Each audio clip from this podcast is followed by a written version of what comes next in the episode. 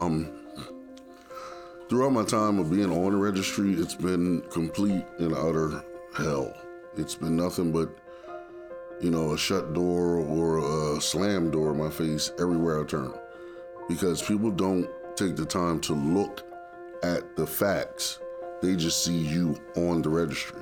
When you have a system put in place to just do cut and dry, it's hard to you know make anything of yourself when you do when you are involved in one of those situations. Because you're automatically labeled you're automatically shut down it's over your life is over. Offenders convicted for sex offenses specified under delaware law are required to register. Persons who have been arrested but not convicted are not required to register. The first state's website includes only those registered sex offenders who have been classified by the courts as moderate risk or high risk those offenders classified as low risk are not displayed on the public website. The registry includes both adults and juvenile offenders. Right now, for most offenses for children over the age of 14, it is mandatory that they be on the sex offender registry. State Representative Cyndie Romer has authored House Bill 186 that would make changes to the state's sex registry requirements for adults whose acts were committed when they were children. From the Delaware House Democratic Caucus, this is Whip Count. We're joined now by Representative Cyndie Romer, who is going to give us a little bit more information on her House Bill 186. So, first of all, welcome to the podcast. Thank you. So, let's just dive right into it. This uh, Bill 186 is about an issue that can be thorny sometimes, is a very uncomfortable issue that people don't like to discuss, and it has to do with the sex offender registry and juveniles. So, could you just give our listeners some background on the bill? Yeah, I was brought the bill, and one of the things I noticed um, first about the bill was how many different areas supported the bill. So it's interesting to come into a bill that is supported by Department of Justice, but also Office of Defense Services, and also Office of Child Advocate, and the Coalition Against Domestic Violence, and so many great organizations that holistically are looking at the safety of kids. They're looking at the safety of all children. And so for them to be able to come together on a topic and agree that perhaps the intent is not really what's um, is really not the impact that it's having was just very uh, it spoke to me. So um, and I, there are it's they're difficult conversations because they're uncomfortable. There's a lot of fears and misconceptions about it, and um, but I just knew that it was the right thing to do for for the kids that are being impacted by this registry. And in terms of the mechanics of the bill, what would this bill mean for, for those kids on that registry? What does the bill do? So, really, what it does is it takes the mandate away. So, for most offenses. So, right now, for most offenses for children over the age of 14, it is mandatory that they be on the sex offender registry. And really, what this bill does is it puts the discretion in family court with the advice of caseworkers and psychologists who work with these kids to make the determination what is best. And so, what I tell people about this bill is it does not mean kids will not go on this registry. If you have a child who is a danger to society and is not being responsive, we understand that there is a need for them to um, be on a registry that is made public. But for the vast majority of kids, that's really not the case.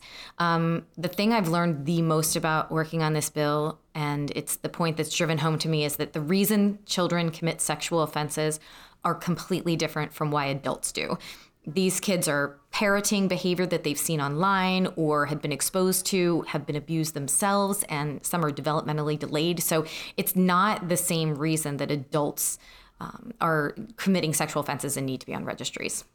And I know that from uh, some of your colleagues on the other side of the aisle, one of the main, um, I guess, concerns or questions about the bill what does this mean for those kids going through that sentencing process. Would this bill change the sentencing or change anything um, besides the registry?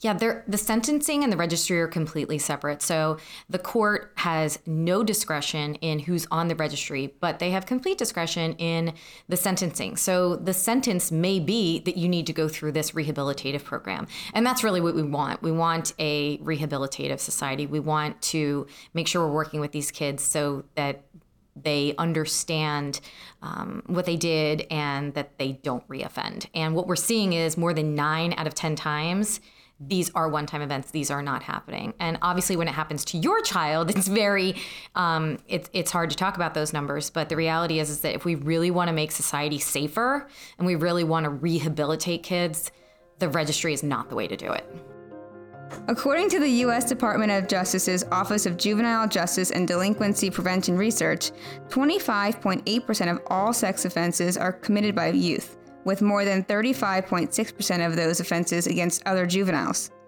Sex offenses, as noted by the US DOJ, have behaviors that can include aggressive or coerced sexual contact, sexual contact that causes harm to a child or others, and sexual contact between children and youth of different ages, sizes, and developmental levels. Many professionals contend that juvenile registration and notification policies have not been found to improve public safety. Rather than improving recidivism, which is low on average when compared to adult offenders, registration has negative impacts on the child offenders that produce increased plea bargaining, increased suicidal thoughts, harassment, mental health, and school problems. Wilmington resident Anthony Gibbs knows the harsh reality of ending up on the sex offender registry as a youth. He's joined a number of professionals, advocates, and others who question the particularly harsh or stigmatizing community policies like placing juveniles on public sex offender registries or excluding youth from normal social interactions and the unintended negative consequences that follow into adulthood. Well, my name is Anthony Gibbs. Um, I came down because I was the one of the first, well, I was the first person to be taken off the registry for being placed on it as a juvenile. I was nine years old when I was placed on the registry. I was convicted when I was I was nine when the investigation started, and convicted when I was thirteen. So they kind of waited until I ter- was old enough to be adjudicated to some extent. Um, I felt compelled to come here because the bill it, it stops the broadsword mes- method for me. You know, it, it, the the registry is is is a cold steel trap. once you're on it, you're on it. The stipulations you have to follow them. If you don't, you're arrested. You're completely arrested. There's no second chance. There's no, you know, in between. There's just do this or you're going to jail. Um, that doesn't work for everybody, and children especially. That that that's just a way to get rid of the problem. You know, put block it away and it'll deal with itself, and that's not true. What the bill, what what I know of the bill, what it does is it separates the actual offenders from the mistakes, you could say.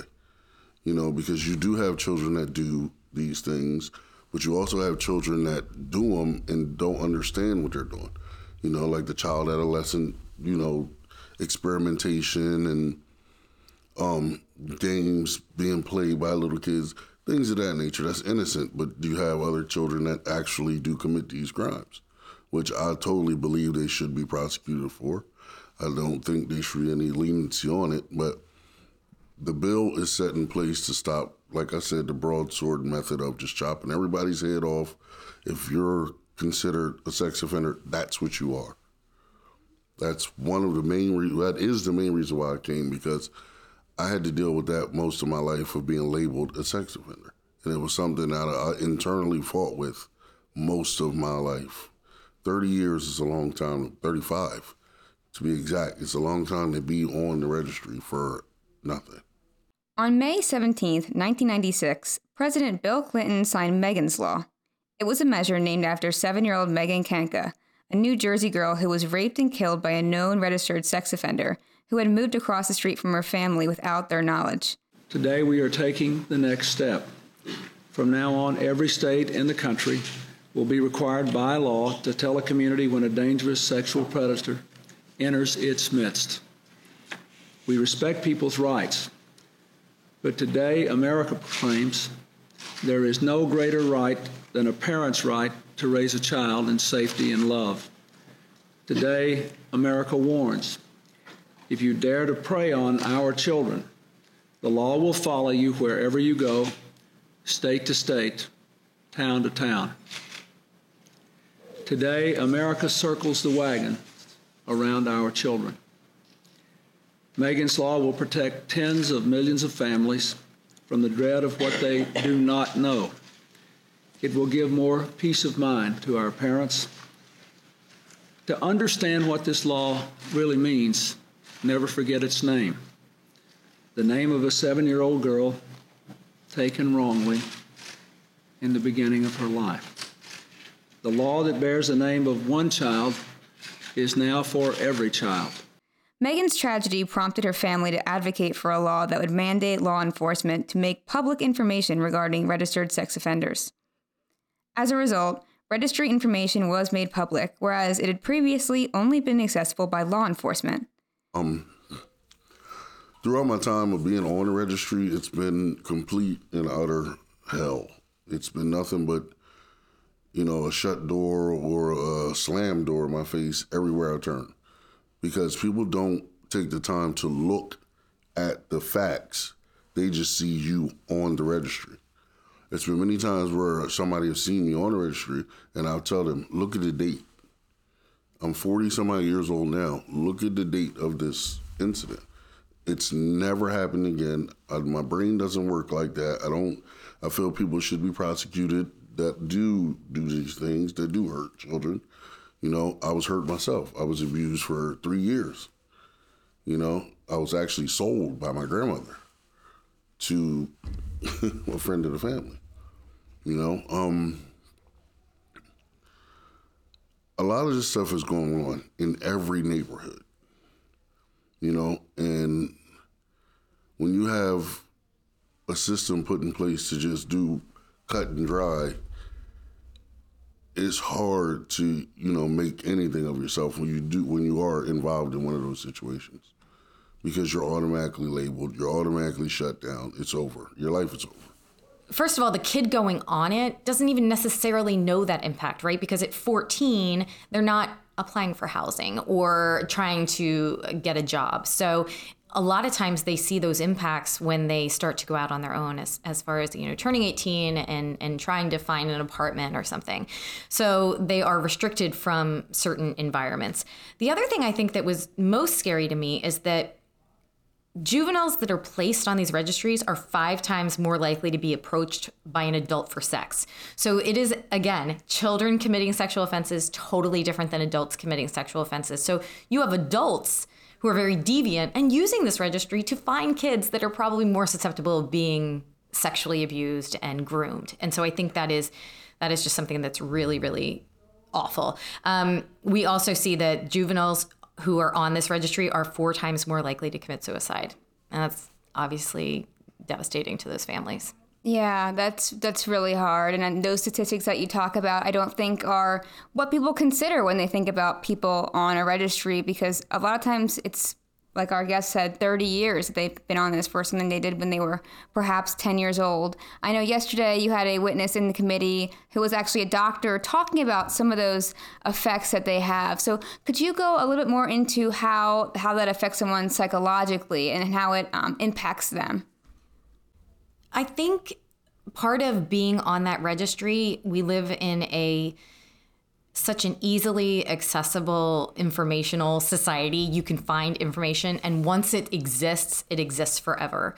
And so, what we're seeing is that kids are on that registry are are being bullied.